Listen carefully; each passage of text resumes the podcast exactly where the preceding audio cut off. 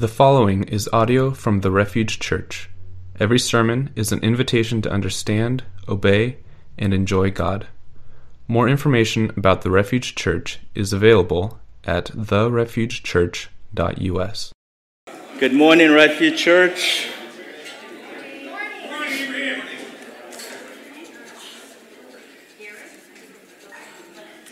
Uh, I'm going to uh, give you guys a few minutes to uh, offer your own prayer of confession uh, before I pray for us uh, this morning. And so please take a few minutes, quiet your minds, and offer a prayer of confession.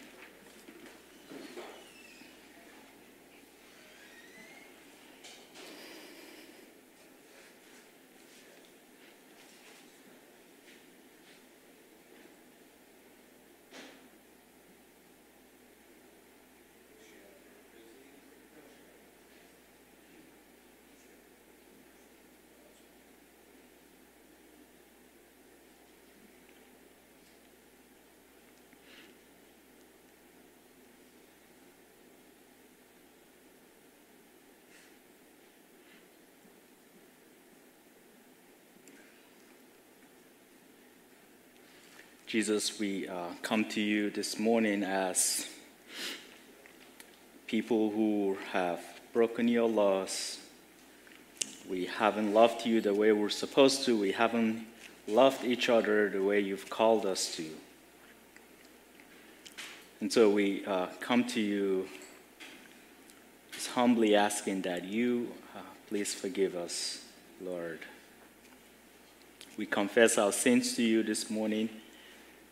And thank you, Heavenly Father, because you're always there, just with your arms wide open, just inviting us to come to you, especially when we feel broken the most. And so we come to you this morning, Lord. We confess our sins to you. Forgive us, make us clean. We pray that you fill our hearts with your Holy Spirit this morning. May your Holy Spirit convict and talk to our heart this morning. May your Holy Spirit fill this place. And may we all be filled with your presence this morning.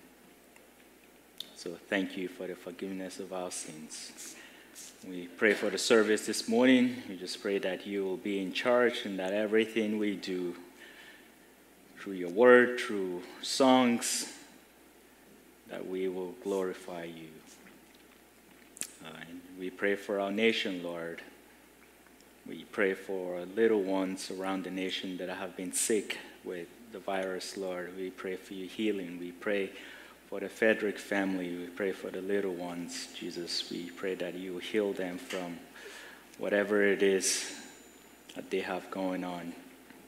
We pray for places where there's no peace, Lord. We pray for your peace. And above all, we pray that your kingdom will come soon, Lord, so that you can uh, put an end to all of the suffering and pain that we experience or see every day in our lives. Thank you that you're God, you're involved in all of this. You're right there with us, walking through it with us. And thank you that you have blessed us with all of your heaven's blessings. Thank you for this, we ask in Jesus' name. Amen. Good morning, Refuge Church. This morning, uh, we will be uh, continuing our series uh, from uh, 1 Peter. And the title of our series uh, so far has been Faith in Troubling Times Peter's Letters to the Church. And this is the intro. Are you troubled by what you see happening in the world? In this sermon, we will read Peter's letters to churches who are living in troubling times. In this letter, we read words like grief, suffering, and anxiety. Peter is writing to people who are struggling to live by faith in a world that seems to be falling apart. Listen and discover how Jesus is a living hope for those living in troubling times. And I think it's fair to say that we are also living in troubling times. And so Peter's letter to the church back then applies to us. So the title of the sermon this morning is We Live with the End in Mind. We live with the end in mind. And as Christians, we should live with the end in mind, right? Because as a believer, we know what the end looks like for us. If you have put your faith in Jesus, you know that when the end comes, Jesus is going to come and take us home, right? And so we have to live with the end in mind. And if you're not a believer, this doesn't mean anything to you. Because what happens when you die? You have no idea. Maybe there's nothing after this. That's not who we are.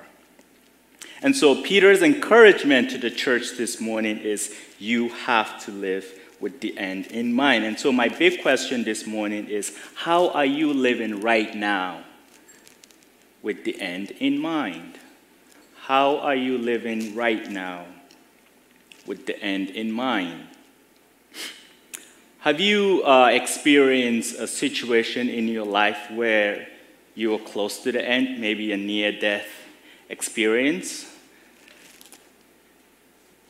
If you were, what were the thoughts that were going through your head? Were you thinking of things that you weren't doing that you shouldn't have done? You know, I've, I've shared with you uh, uh, stories about, you know, the persecution that I faced uh, growing up when I was 11. And for those of you who haven't heard that story, you know, that, that was my near death experience. And what happened was growing up in northern Nigeria, you know, Nigeria is divided in a way into two. The northern part is mostly Muslim, and the southern part is mostly Christian. And so I grew up in the northern part. And so Christians are heavily persecuted in the northern uh, part. And I remember in 2011, you know, was a normal day, went to school, everybody went to work, and our principal just came and told us, you guys need to go home. And as we were walking home, we started seeing fires and guys with guns and machete. We got home. My whole family got home. We locked ourselves indoor. And what happened was the Muslims wanted Sharia law, which was uh, an Islamic law, to govern the state. And our governor said, well, there are Christians in this state, and so we cannot just have Sharia law, be considerate of the Christians. And so they took matters into their own hands and they were going to force the governor's hand. And so they just went on a killing spree. Thankfully, we had really good Muslim neighbors who surrounded our homes and, you know, with God's protection. But I remember in the room, you know, while my mom was praying, I was thinking about the end. And I was thinking about all those. I mean, I was a devout 11 year old seven day Adventist, right? And so I was the most spiritual 11 year old because I was all about keeping the rules. But in my head, I'm like, what am I missing? What haven't I done? What can I do during this last moment before it's too late? Because we didn't know what was going to happen. So, have you been in a situation like that where, like, the end is coming? How have I lived my life? When I face God today, what is He going to say about me? Do you live with the end in mind? Thankfully, for me and my family, it was in our last day, but for many of our neighbors, it was for them.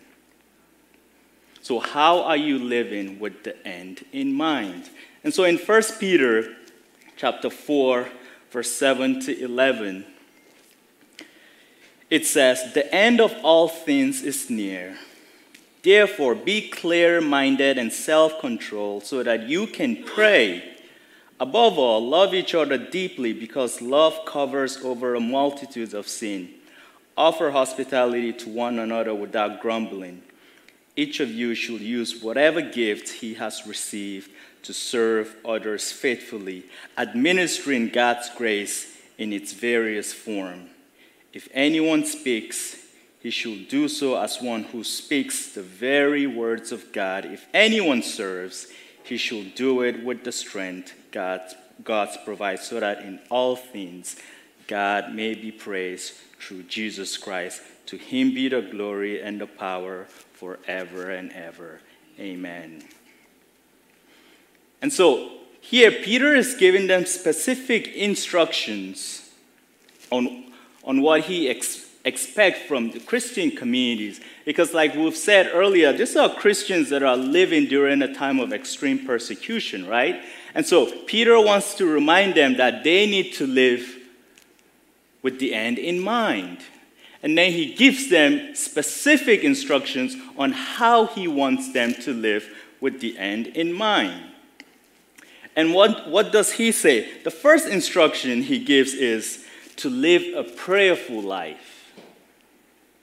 To live with the end in mind, you have to live a prayerful life. And then Peter gives two ways we can achieve this. He says, be serious, or the translation use, use the word earnest, but be serious and disciplined. Be serious and disciplined. There is no better time than right now to be prayerful in our lives. Just look at what's going on in the world. If, if we don't pray, what can we do? we, we don't have the power to change a lot of things, right? Maybe we can vote, you know, change some policies, but just think about the big things that are happening in the world. The war in Ukraine, right? Christian persecutions around the world. How can we change that? We can't do much, but the weapon that we have is we can pray we can pray. And so Peter says, be serious about it. Because we know that we are living in the end times. And so we have to be serious and disciplined about prayers. I've shared many times that my mom is a prayer warrior, and I haven't found anyone who prays more than my mom. I mean, she's up 6 a.m. on her knees, just praying for her kids, praying for the nation, praying for the world. And I'm not that. I see her and I envy her. I'm like, how are you that disciplined? I want that. Right? And so with my son now, we're teaching Isaac how to pray. And he loves it. We say, Isaac, we're ready to pray. And then he puts his hands together. That's his favorite thing to do. Closes his eyes and then opens one eye, see what's going on. but uh, as we're teaching Isaac how to pray, like I'm also learning how to pray with him because if I want him to be disciplined in prayers, I need to be disciplined in prayers also. And so, to live with the end in mind, we have to be disciplined and serious about prayers because that is the most powerful weapon that we have as Christians. The second instruction Peter gives is to live, is to practice mutual love. Peter wants the Christian community to practice mutual love. And this love must be fervent, it must be constant, it must be unremitting. This love also must extend to everyone within the community of Christ, but also to neighbors and enemies. Pray for those who persecute you. Love them, turn the other cheek. I'm not that person yet. I hope to be someday. But Peter wants the believers to love each other and to also love people outside. Why is love important? Because love covers a multitude of sins, he says. What does that mean? Proverbs chapter 10, verse 2 Love covers all offenses in the sense of minimizing or overlooking them. This is the spirit of 1 Corinthians chapter 13 verse 5 to 7, which says, "Love doesn't keep record of grievances, but bears all things." That is why we can love each other. I mean, when a community of believers are going through persecution, like there's a lot of stuff that comes out and the way we can bear with each other's burden is to love one another as we go through this journey together. And so, mutual love for each other and love for people outside is one way we can live with the end in mind. The third instruction he gives the church is to practice hospitality. The word itself means love for strangers. Love for strangers. And since hospitality has to do with offering strangers a welcoming space, attention, and love, this becomes one of the highest form of mutual love in the Christian faith. And I, I was thinking of uh, Polycarp of Smyrna. Uh, he is one of the early church fathers. And as he was, I mean, he, he was 99 years old, great guy, you know, just one of, he, he was devout, he loved Jesus, one of the good elders of the early church. And everybody loved him. And Rome was like, You need to recount your faith. And he's like, No, it's like for 99 years, Jesus has not let me down. And so this wouldn't be a time for me to let him down. Held on to his faith. Right? And so when the soldiers came to his house to arrest him and take him to where he was about to be executed, guess what he did?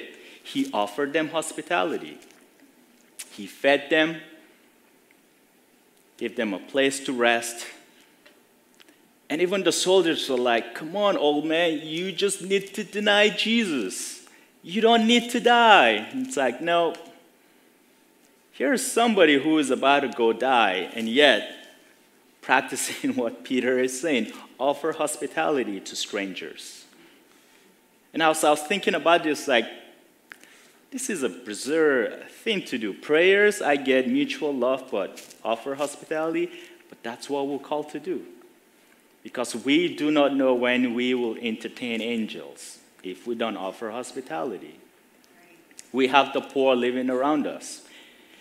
Even as Christian community, we're not all the same, right? We have people in needs, some that struggle more than us. And so Peter is basically saying, take care of each other's needs. When your brother is hungry, feed him. When your brother needs a place to stay, give him a place to stay. Offer hospitality, love the stranger. And then lastly, he says, whatever gift that God has blessed you with, use those gifts. Use your gift and then he identifies two gifts the gift of speaking and the gift to serve. And the word that he uses, the Greek word for speak, is a, ve- a very general term that he uses. But in context of what Peter was writing, it means preaching or teaching. And so, why, why is it important for us to preach and teach during the end of times? And I think Paul answered this when he charged Timothy in the book of Second Corinthians chapter 4 verse 1 to 5. This is what he tells Paul tells Timothy to do. 2 Timothy chapter 4 verse 1 to 5. It says, "In the presence of God and of Christ Jesus, who will judge the living and the dead, and in view of this of his appearing and his kingdom, I give you this charge: Preach the word.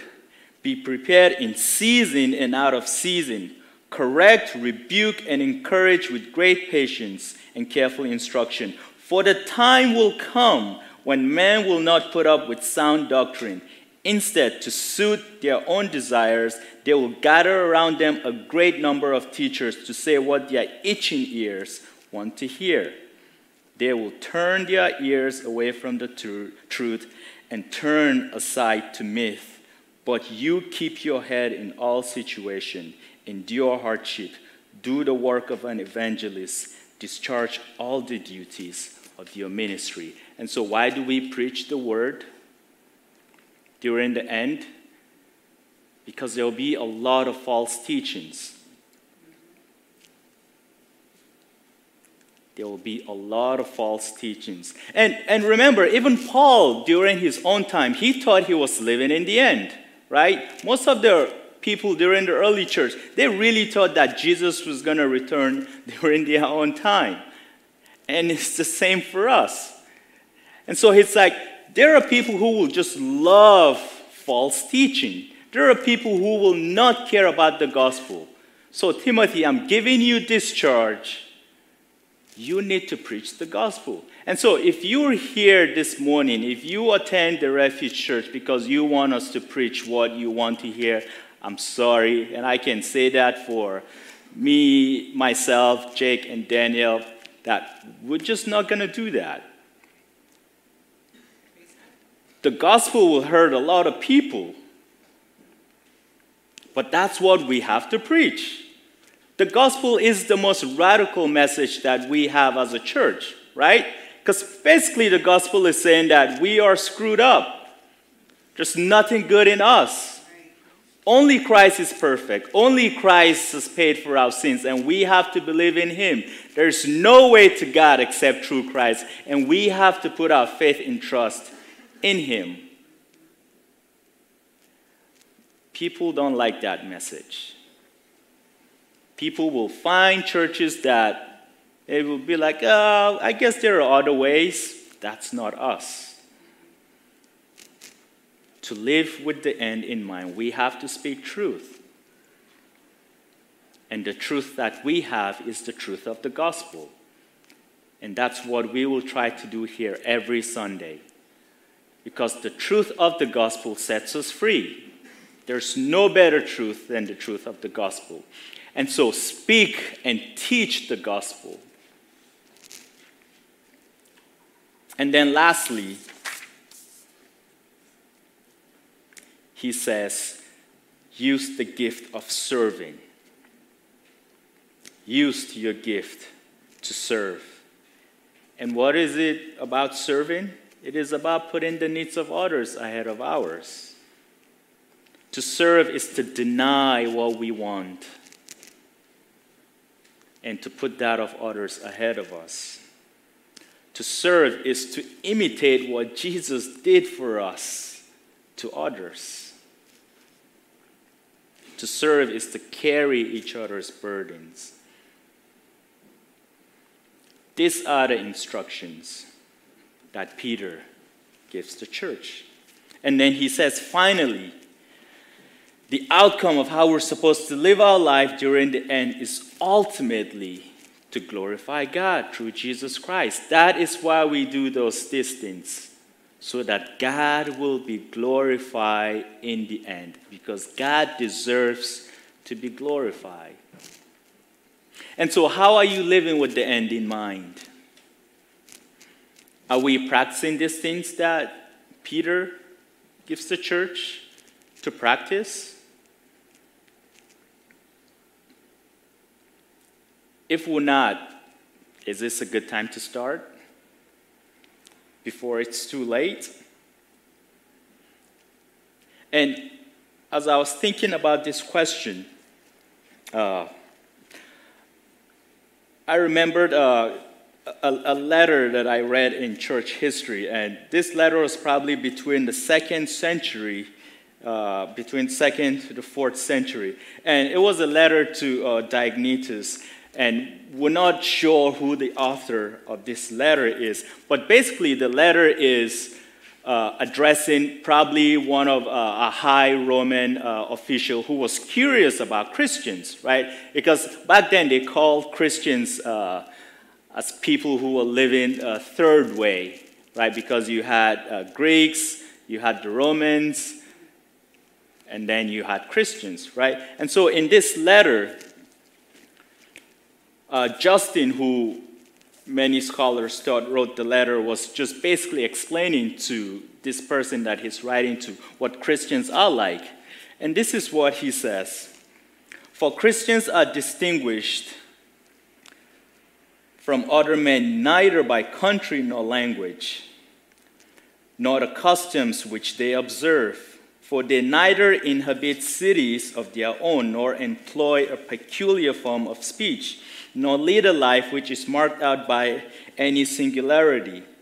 The course of conduct which they follow has not been devised by any speculation or deliberation of inquisitive men, nor do they, like some, proclaim themselves the advocates of any merely human doctrines, but inhabiting Greek as well as barbarian cities according to the lot of each of them has been determined, and following the custom of the natives in respect to clothing, food, and the rest of their ordinary conduct.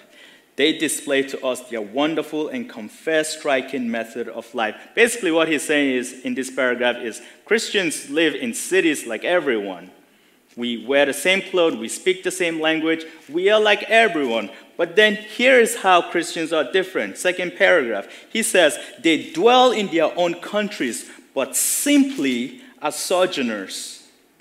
As citizens, they share in all things with others, and yet endure all things as foreigners. Every foreign land is to them as their native country, and every land of their birth as a land of strangers. They marry as do all others. They beget children, but they do not destroy their offspring like the Romans were doing. They, they have a common table, but not a common bed. They are in flesh, they are in the flesh, but they do not live after the flesh. They pass their days on earth, but they are citizens of heaven. They obey the prescribed laws and at the same time surpasses the laws by their lives. They love all men and are persecuted by all. They are unknown and condemned. They are put to death and restored to life. They are poor, yet make many rich. They lack they are in lack of all things and yet abound in all. They are dishonored and yet in their very dishonored are glorified. They are evil, they are evil spoken of and yet are justified. They are reviled and blessed. They are insulted and repay the insult with honor. They do good, yet are punished as evildoers. When punished, they rejoice as if quickened into life. They are assailed by the Jews as foreigners and persecuted by the Greeks, yet those who hate them are unable to assign any reason for their hatred. That is how we should live our lives as people living in the end. Because we know where our home is. We can be reviled, we can be hated, we can be persecuted, but we know what the end looks like for us, right? And there's nothing better than when Jesus comes to take us home, to wipe every suffering and tear, take all of our pain away, to enjoy just sitting with Christ and enjoying His glory and worshiping Jesus 24 7. And so, how are you living with the end in mind? What is it about your life right now that you need to change so that we can become a people who live with the end in mind. Pray, for me, pray with me.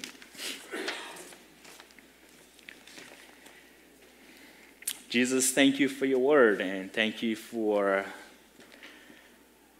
instruction that Peter gave to the church back then, instructions that we can still benefit from. Jesus, you have called us to live with the end in mind. You have called us to be obedient, to be active, to love, to pray, to offer hospitality. And some of these things might not be easy for us, but we know they are for you. And with the power of your Holy Spirit, Lord, we can do these things. And so we ask for your power and grace. We ask that where we are weak, that you make us strong. We ask that we will be obedient, Lord, so that we can honor and glorify you with the life that you've called us to live right now with the end in mind. Thank you for this, we ask this morning. In Jesus' name, amen. Uh, this morning, as we prepare to uh, eat communion, you know, just e- examine your heart. You know, if you need a few seconds to just reflect on the sermon or the gospel message, please do that. There's no need to rush. But every week we take communion to remember what Jesus did on the cross for us.